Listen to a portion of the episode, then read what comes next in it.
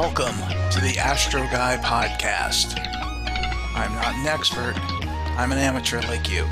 I'm here to learn and here to teach. So let's enjoy the ride together. Carpe Noctem, seize the night.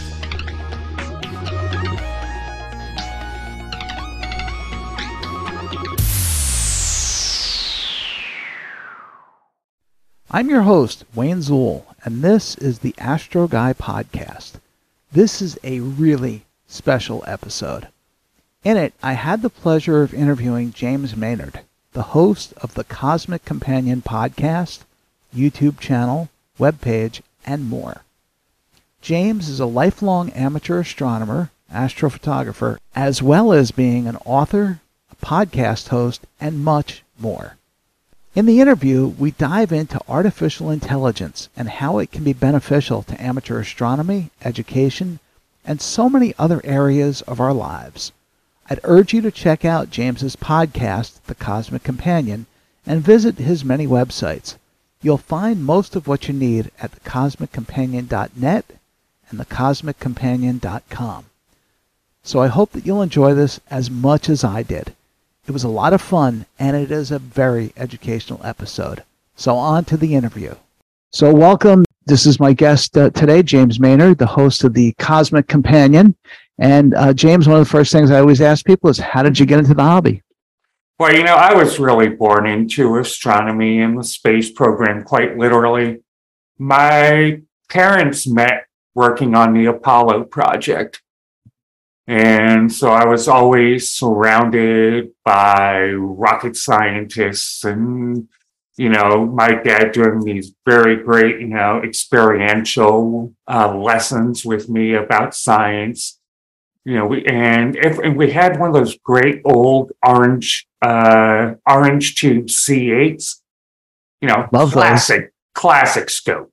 And, uh, of course, you know, my dad, that was back in the days before, uh, you know, there were really good drive correctors. And um, so my dad made this, you know, electronics thing that fit right up into the tripod, which was, you know, this great little electronics drive corrector, you know, way, way ahead of its time. And every weekend we drag this thing up Mount Kearsarge in New Hampshire and uh, set up and just, you know, we take we had a cold camera. Remember those? I do. I do the hypering of film and all that. Yes. It was a, it was a nightmare. Yeah, yeah, yeah. Having to order like 1,000 ASA film and and having to get uh, get the thermos, uh, you know, thermos container full of full of dry ice and packing it into dry. It, it's really amazing how the technology of all that has changed and made it so accessible to everybody now. Yeah, yeah, but you know, there's like such great analogs now too for everything. You know, like when we'd come home at you know two, three in the morning. Um, you know, we were both really into photography, and we both had dark rooms, so we go into the dark room and start exposing these images we had just taken of M31 or M51 or whatever, and um, it was just been a lifelong love of mine that started with with my parents and especially my father. I was going to say, for me, another huge influence was Carl Sagan. He, you know, he hit with Cosmos at just the right time in my life. And, um, you know, I think, you know, between ages, you know, nine and 12, I probably wore out four literally like four hard, the bindings on four hardcover copies of Cosmos. I read it, reread it so many times. And, uh, and of course, the show, the show Cosmos was just outstanding. That was truly revolutionary. Mm-hmm. And, you know, and what I loved about that is that Sagan didn't sit up there saying, well, the surface of Mars is approximately 25% iron oxide, accounting for its red color. Okay, okay, great, great, you know. But uh, what he did was he said, Come walk across the surface of Mars with me. Here are the Viking landers. Let's, you know, let's talk about these Viking landers while standing here. And that really breaks down walls to education, you know, barriers to science education, because it makes science and learning far more fun, far more enjoyable, and it's going to give most people a lot more retention, give people a lot more retention than a simple litany of facts. It's always better to, to learn by telling a story or hearing yeah. a story than just yeah. reading some facts. You're right. Yeah. And my life, my perfect, the, the purpose of my professional life is to tear down barriers to science education. Science education is extremely important. It's not what I do in my day job.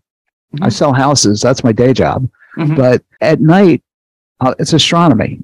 Increasing and making science education more, mm, um, delivering science education to a greater uh, number of people is really, I think, some of the most important work.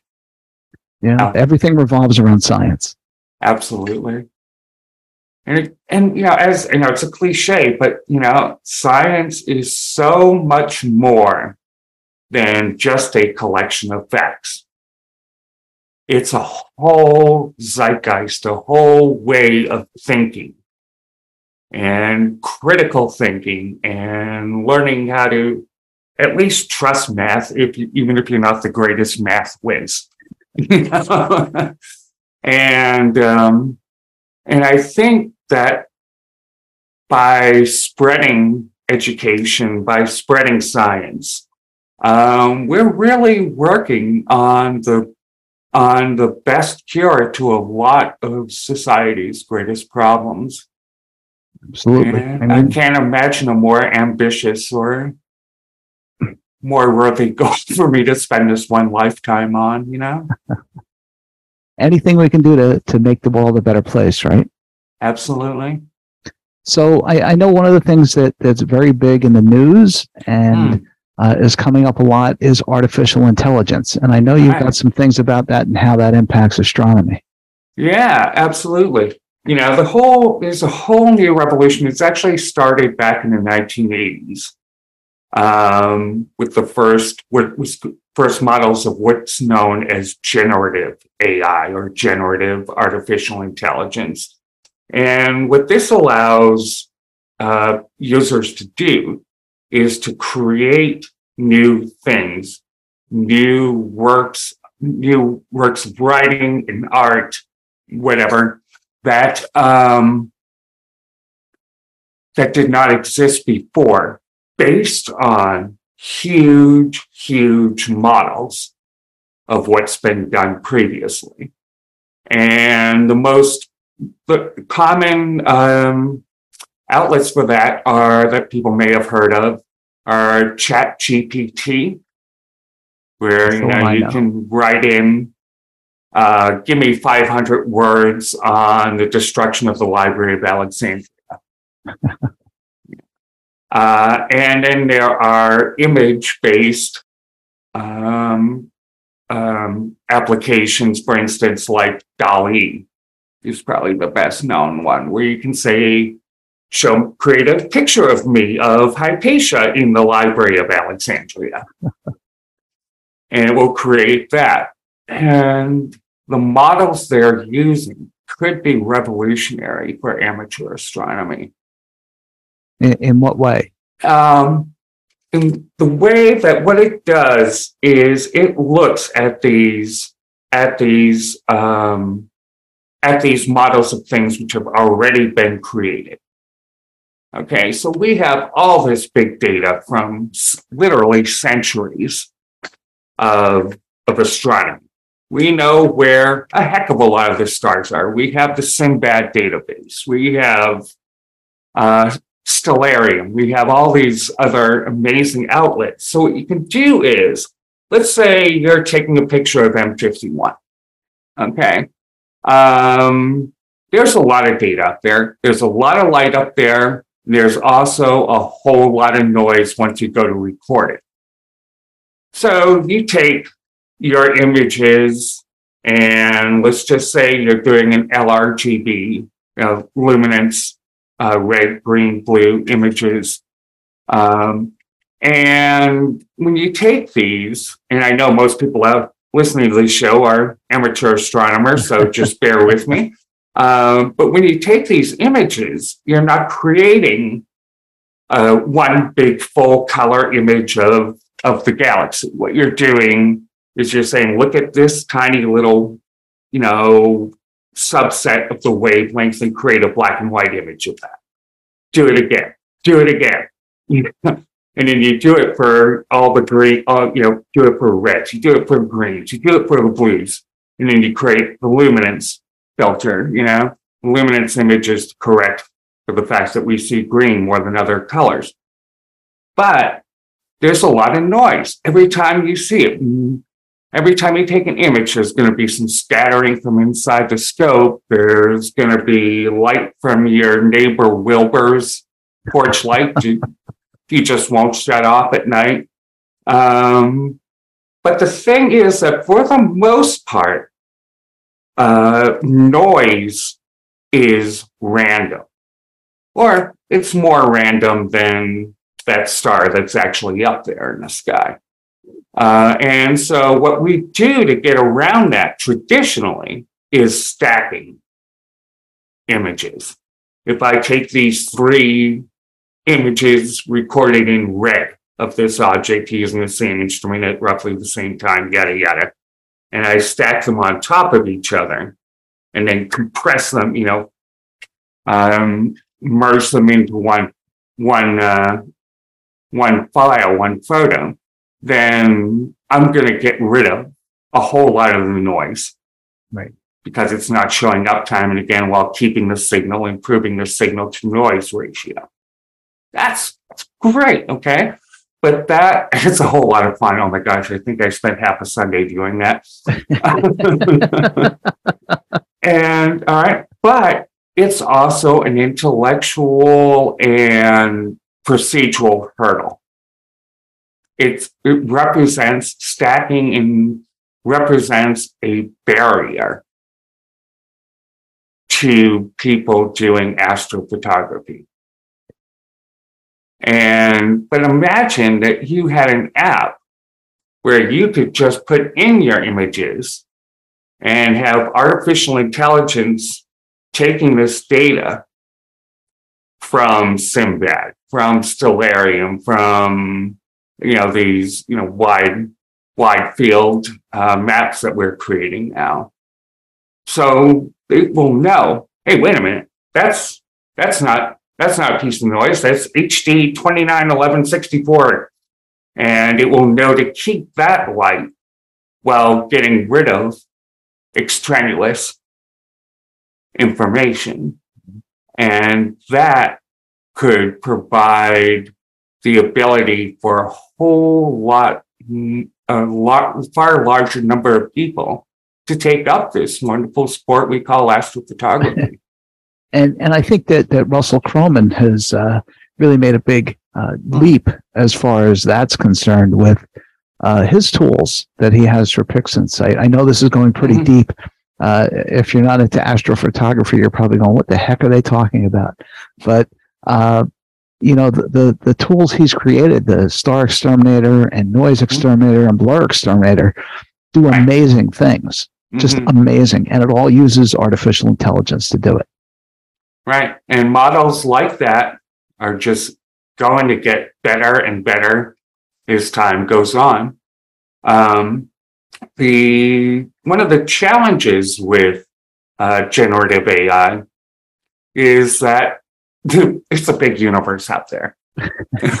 okay, it's a big world out there, and this is still relatively a new technology.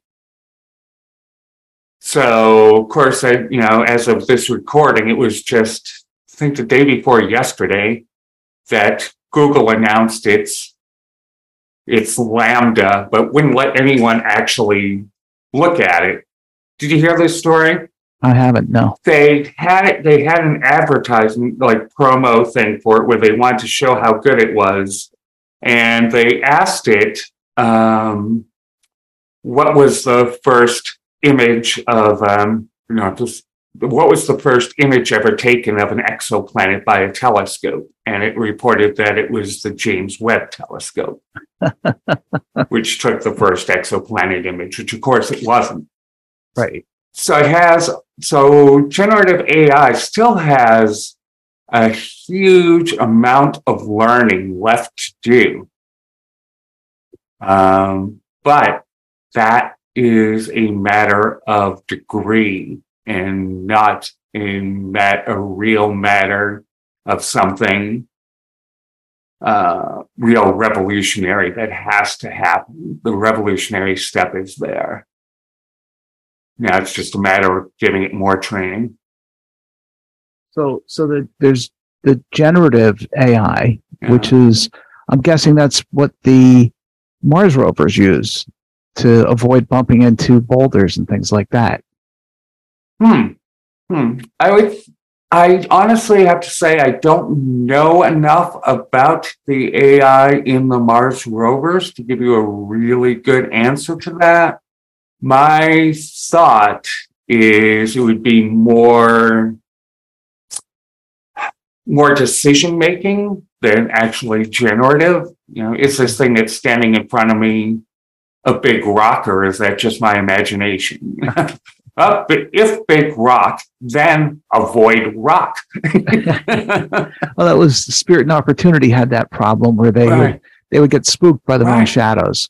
Right, right, right. And AI um, and these, these huge learning models uh, are going to be revolutionary for space exploration because you can't, these machines, especially these spacecraft, especially as they get further away from us, are going to have to become more autonomous just because of the speed of light. When you're on Mars, there's typically, of course, you know, because the distance between our planets always changes, the the time delay when you're talking between Earth and Mars is changes, but it's typically around 5, 10, 15 minutes. Typically 10, 15 minutes. Now you sent now rovers going along, it says, huh, there's this thing in front of me. I think it might just be a rock. At that point, if it has to stop and then send a signal to Earth, it doesn't get to to uh, the radio telescopes down here till 15 minutes later, let's say. Then the people here have to make a decision. Let's say, you know, that could take a while in itself. And then they send, send the signal up back up to the rover saying, you know what, go around that thing to the left, but make sure you get a good look at it. and so if you can speed up that process in non-dangerous situations, non-hazardous situations, then you're going to be able to cover a lot more ground with these rovers and do some more great do more great science. I think that's Obvious- that's really important. Absolutely. So, what are the type of things that are in our lives now Hmm. where AI is really going to benefit people? Are they may be using it and not even realizing it? right? Um, right now, I'll tell you what we're doing on our show. We use uh, generative AI like crazy to produce our show. All right. Um, I I first start creating the script using ChatGPT, Okay. and I'll create probably six versions of it, and then take this part from this and that line from this version, and then this half a paragraph from this other version, merge them together, and then go through it with my human eyes and say, hey, what looks good, what sounds good, what and what facts do I need to check on Put it in your own voice. Yeah, yeah. And then use it to create or use other generative AI, typically uh, DALL-E or Midjourney, which is another uh, generative AI system to create images for it. Um, if I talk about if, I, if I'm reading over the script and I say, wow, it'd be absolutely hilarious if I had an alien sitting uh, on the moon uh, wearing a cowboy hat. I can do it. you know, and and I'll create those those type of images using generative AI. And then I use generative AI to um, especially uh, to correct um, correct the audio tracks. And everything is all said and done.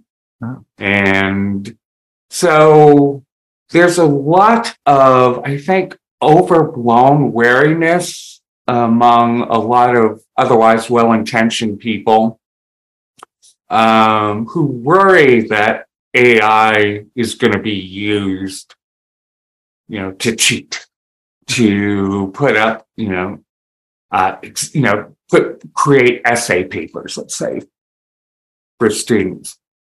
But if generative AI is used correctly, uh, if you think of it, it, it, then what it's producing is not houses, but bricks. And having this endless supply of bricks is a great way to help you build a house. All right. The um, it's not if you don't use generative AI as a final product, but use it as the pieces of a much grander project, then it can become one of the most important tools we've had since the since the development of the internet. I, I think it's a really cool thing. Like I said, I just started playing around with Chat GPT uh, for myself. I was mm-hmm. using it to do some research on uh, some famous astronomers, and it gave me some great summaries. Not all the information was correct, mm-hmm. but it did give me some good summaries. And uh, I also, I, I, mean, I've used it in my real estate work as well to write descriptions of homes for listings, and it does a great job at that. Hmm. Hmm. And like you said, it does occasionally come up with wrong things. I had the other day, I uh, had it asked it to produce, I asked uh, ChatGPT produ- to produce a list of astronomers who are influenced by the Apollo project, space explorers influenced by the Apollo project. And one of the names it gave me was Isaac Newton. Somehow I don't think so. No.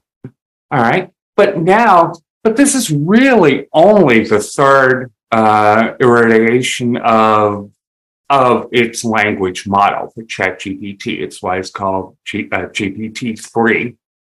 Um, and the next version, which is going to come out of it, is supposed to be much, much more aware, much smarter, much, much more accurate. Um, but right now, like I said, it's to to make these systems more accurate and more useful. It's not a matter of having to greatly change something. It's really just a matter of creating larger models for it to for it to understand and learn. So, as far as the practical uses of it in yeah. amateur astronomy, other yeah. than astrophotography, yeah, where do you think that falls? And and in astronomy or science education? Yeah, uh, well, let's start with astrophotography. Uh, you know, amateur astronomy. I uh, I went out last night and uh, just dragged my equipment outside and uh, just to uh, just because I was really wanting to take a good look at the trapezium. I mean, it was uh, 45 degrees and it's just such a gorgeous sight anyway, right? But we, what if we had, and this would be fantastic for beginning astronomers, is what if AI were to be able to tell when and where you are on the planet so it could know what is up right now and then it produces a tour of the night sky for you. Um, and it could say, hey, guess what? You would you like to look at some planets because Jupiter's up there looking real pretty, or you know, maybe you want to see some nebula tonight. Oh, let's let's do a tour of nebula. Okay, well, yeah, there's M42. There's uh, you know, different nebula out there, and that makes learning more fun, and that makes uh, amateur astronomy easier. You know, and so that is going to make more people, I think, get into the hobby and learn more about astronomy, which is which is always a good thing. Yes. And, and I think that, but that's happened, hasn't it, with uh, a lot of these? Yeah, I think a lot of these uh, astrophotography products that are out there really make it easy. Yeah. Oh, absolutely. And this is just another step towards, but this can become more interactive. Like, okay, if I want to go out there and I want to say, okay, you know, go to, uh, you know, such and such target and it sits over the, you know, the Pleiades. Okay, great. Now I want to, you know, look at the Tarantula Nebula. Okay, whoops. And it can come on. That's fantastic. That is great. That breaks down barriers. But what about people who don't know about the triangular? Or don't know about the Hyades cluster or M87, this can act as an actual instructor to them, guiding them around the night sky, which I think is the next step from where we are now. I think we're not far from that. We're not no, far from that. We are yeah. not far from that at all. You'll see you'll see things like that coming down the pipe in the next year or two. And as far as in the classroom, where, where do you hmm. think AI is going to be a benefit? Right.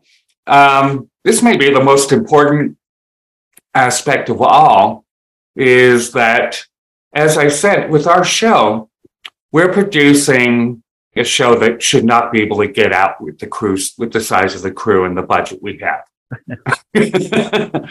okay. A lot of great, great shows can be put out using just a single single camera or you know talking with just one static image. But what we're doing and if you, people who are into video editing might get a kick out of this but a typical episode of the cosmic companion um, is is recorded and edited over 20 odd tracks video and audio tracks from more than a 100 clips and it's just, it's so complex. There is no way I should be able to, we should be able to pull off this show with, with our time constraints and, uh, and uh, the number of crew we have. And, um, but we can do it because of AI. And so the develop, once this is used correctly, to develop new systems, to create new learning systems, then teachers, educators, and creators of educational material like myself are going to be able and are currently able to create great educational materials that uh, that rival uh, those that typically would come out of studios with much, much larger budgets. So these poor underpaid teachers who don't make nearly as much money uh, can create their own systems, even their own videos, their own um, interactive environments, even using AI, and have better materials, more recent materials at a lower cost, delivering better science education to more students and tearing down barriers to education. And it's and all in what can be imagined. It, it is. It's, it's really amazing. I'm just wondering, uh, you know, the teachers obviously need to get behind this and, and learn it and implement it and use it. Yeah. I don't know that they know how I'm sure some do, but uh, you know, it's going to be interesting to see how that gets dis- uh, you know, disseminated out going forward. Right, and a lot of people are working on that, and Uh, disclaimer: One of the people who uh, who is creating some awesome new materials teaching librarians how to use generative AI is my wife, Nicole Hennig, at the University of Arizona. And she um, is developing materials now to teach librarians how to use generative AI to bring education and great information to more people, make it accessible. Libraries are certainly a changing uh, uh, system. They're, they're not what they used to be. It's not just books anymore. There's a oh, not even close. Yeah, yeah. It's so much more than so much more than books are. And of course, a lot of the standards that are developed for libraries will then pass into academia and especially in um, I think that's somewhere where you know there's a there's a joke that uh, know, one of those new jokes the last couple of weeks that uh, that uh, professors will oppose the use of ChatGPT and still until they start using it to write grant proposals. Oh, I was just going to say, and I think that honestly, when people start using it for other purposes, they're going to, a lot of people are going to start seeing its potential, which is enormous. It's going to get out there, obviously, and people just need to understand it and learn it and know that it's not uh, sentient and it's not trying to take over the world. Right. That's Terminator. Right. it's science, not science fiction. So uh, you had mentioned the Cosmic Companion, and I'd love yeah. to, you know, tell us about that because that's a that's how we found each other, and and that's a a really cool thing. Yeah, thanks so much. I'm really glad that you appreciate the show. What the Cosmic Companion does is it's my mission to extend the learning and the education that began with Carl Sagan of bringing people into their environments. Uh, and I do that by creating a show that merges not only a podcast, but um, professional level editing. I mean, it's, like I said, they use hundreds of clips to create just a few minutes of show. Uh, with virtual reality, artificial intelligence, uh, 3D environments, and and this may be one of the most important things humor. That's very important. Because people tend to think to, that science is boring. And you know what? A lot of times it is all right it can be very dry um, but i want to try to get away from that sort of dialectical well, this is the this is the nine planets of the sun, and just one back after another enough. But by making it humorous and making it enjoyable and entertaining and throwing in pop culture, and uh, you know, the occasional you know quick lesson in in uh, space debris taught by a virtual character which resembles but is legally distinct from Andy Griffith.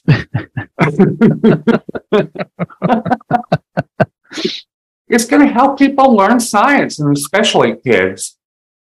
And that's what I really hope to do with the Cosmic Companion.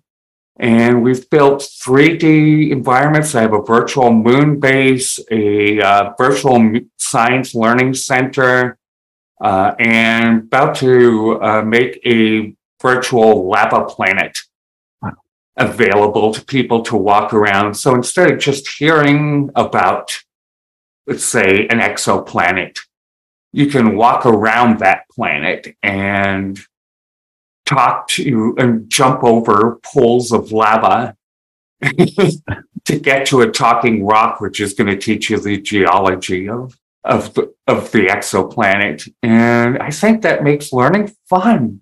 It makes it entertaining. And I'm using every technology at my disposal to make learning more fun, more experiential, and more and available to everyone I can get it out to. So, so how do people get to the Cosmic Companion? Go to the Cosmic Companion dot well, pretty much everything. If you go to the, the, the cosmiccompanion.com, .net, .org, .space. Dot, so, but if you have to pick one, um, your best bet is to go to the cosmiccompanion.net, where uh, I bring everything together the newsletter, the videos, the podcast, the 3D virtual environments.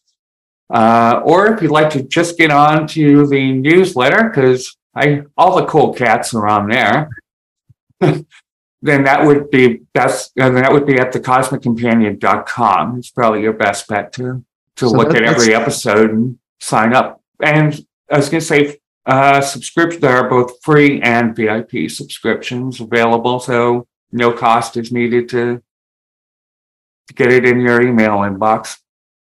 Well, that's a, a great thing. And uh, I know that I, I first discovered you um, just searching for astronomy podcasts for audio. And I stumbled on your podcast and I was like, oh, this is interesting. And you had some really interesting guests. You've had a lot of hmm. interesting guests. Uh, and, you know, you've gotten NASA people, you've gotten some big names and uh, it's just it's a, a really well produced show and it's it's interesting and entertaining and there's short little uh, you know you do it all in, in a relatively short time which is great. Oh well thanks so much. Yeah you know i just cannot believe how fortunate i am to be able to talk to all these amazing guests. I am just overwhelmed at who I get to, who we get on the show sometimes. You know, we've had, of course, uh, Neil deGrasse Tyson uh, was on the show, and uh, Kathryn Sullivan, who helped launch the Hubble Space Telescope. And she was also the first woman to reach the deepest part of the ocean in Challenger Deep.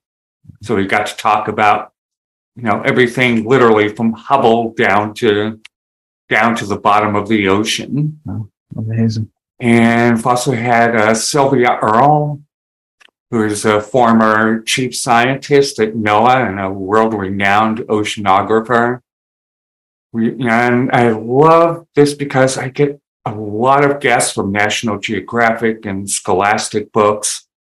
And I get to talk to just some, some amazing people. I just can't believe how fortunate I am that I get to talk to all these incredible people it's it's amazing to be able to do that and, and make a, a living at it as well, which is wonderful. Yeah, following a dream, you know, it's a vocation. It's if it's what you're meant to do, do it. You know, I mean, if you can, I mean, it's really, I find it a real loss like, that uh, so many people are forced into working jobs they don't like just to live. Right. Yeah, if there wasn't that that drag on the American, on the human dream, there's just so much more that could be done. If people could be sitting there writing, um, writing their dream book, creating the play they've always had in their head, you know, to do the astronomy podcast they've always wanted to do. Uh, this, I really think our human culture would just be would just be enriched to such a degree. Um, and I really hope that everyone, as many people as possible, are are able to to live out that dream that they have within them. And the internet makes makes it so much so much easier now to get great education than than what than what we had before. Uh, I'm right now enrolled in master class, which is a series of courses taught by some of the greatest greatest minds in their field. You know, I took science. I was able to take a course, in, you know, an abbreviated course with um, Neil deGrasse Tyson in science communication. Mm-hmm. Just last night, I finished a course in comedy taught by Steve Martin. You know, just enrolled in storytelling told, uh, taught by Neil Gaiman, you know, and these courses are like a couple hundred dollars a year. you know, and it's just amazing how much we can learn now and use it to teach others through the use of the internet and AI and 3D environments. It's the revolution in astronomy in, in education. It's it's really it's really yes, it is here. Uh, again, I want to thank you, uh, James, for coming on uh, and sharing your thoughts on this. It's a, an excellent topic. It's something that's in the news, uh, and I think it's going to be something that's going to be part of our lives going forward. But any any final notes that, that any anything you want to wrap up with? Just want to say, you know, if you if you want if you want to see what AI is all about, if generative AI is all about, give it a shot. You know, please go out, you know, look up DALL-E. It's easy enough to find on if you want to see pic try to make pictures, go to DALL-E. And if you want to make paragraphs and words, something written, try ChatGPT. There's trial versions available, free trial versions available of both. See what happens. Play with it, have fun. And I also want to encourage people to, you know, come visit us at thecosmiccompanion.com and thecosmiccompanion.net and see what we're up to. And I think it's pretty cool and clear skies to everyone. Thank you again so much, and I will be back. Thank you. Excellent. Thanks, Wayne. Take care. Well, that's all for this episode. Thank you so much for tuning in, and I hope that you found our time together to be fun and helpful. If you have questions or episode suggestions, please email us at astroguypodcast at gmail.com or leave us a text or a voicemail at 973 404 0380. If you're not already a member, please join the Astro Guy podcast group on Facebook. You'll find other members, videos, blogs, and lots of other useful information there for your enjoyment. You can also visit our YouTube channel, the Astro Guy Podcast, for past episodes and other surprises. Please subscribe. It would be great if you would consider leaving us a review on your podcast platform. It helps us to get new listeners. Thank you again for listening, and may your skies be clear. As always, Carpe Noctem, seize the night.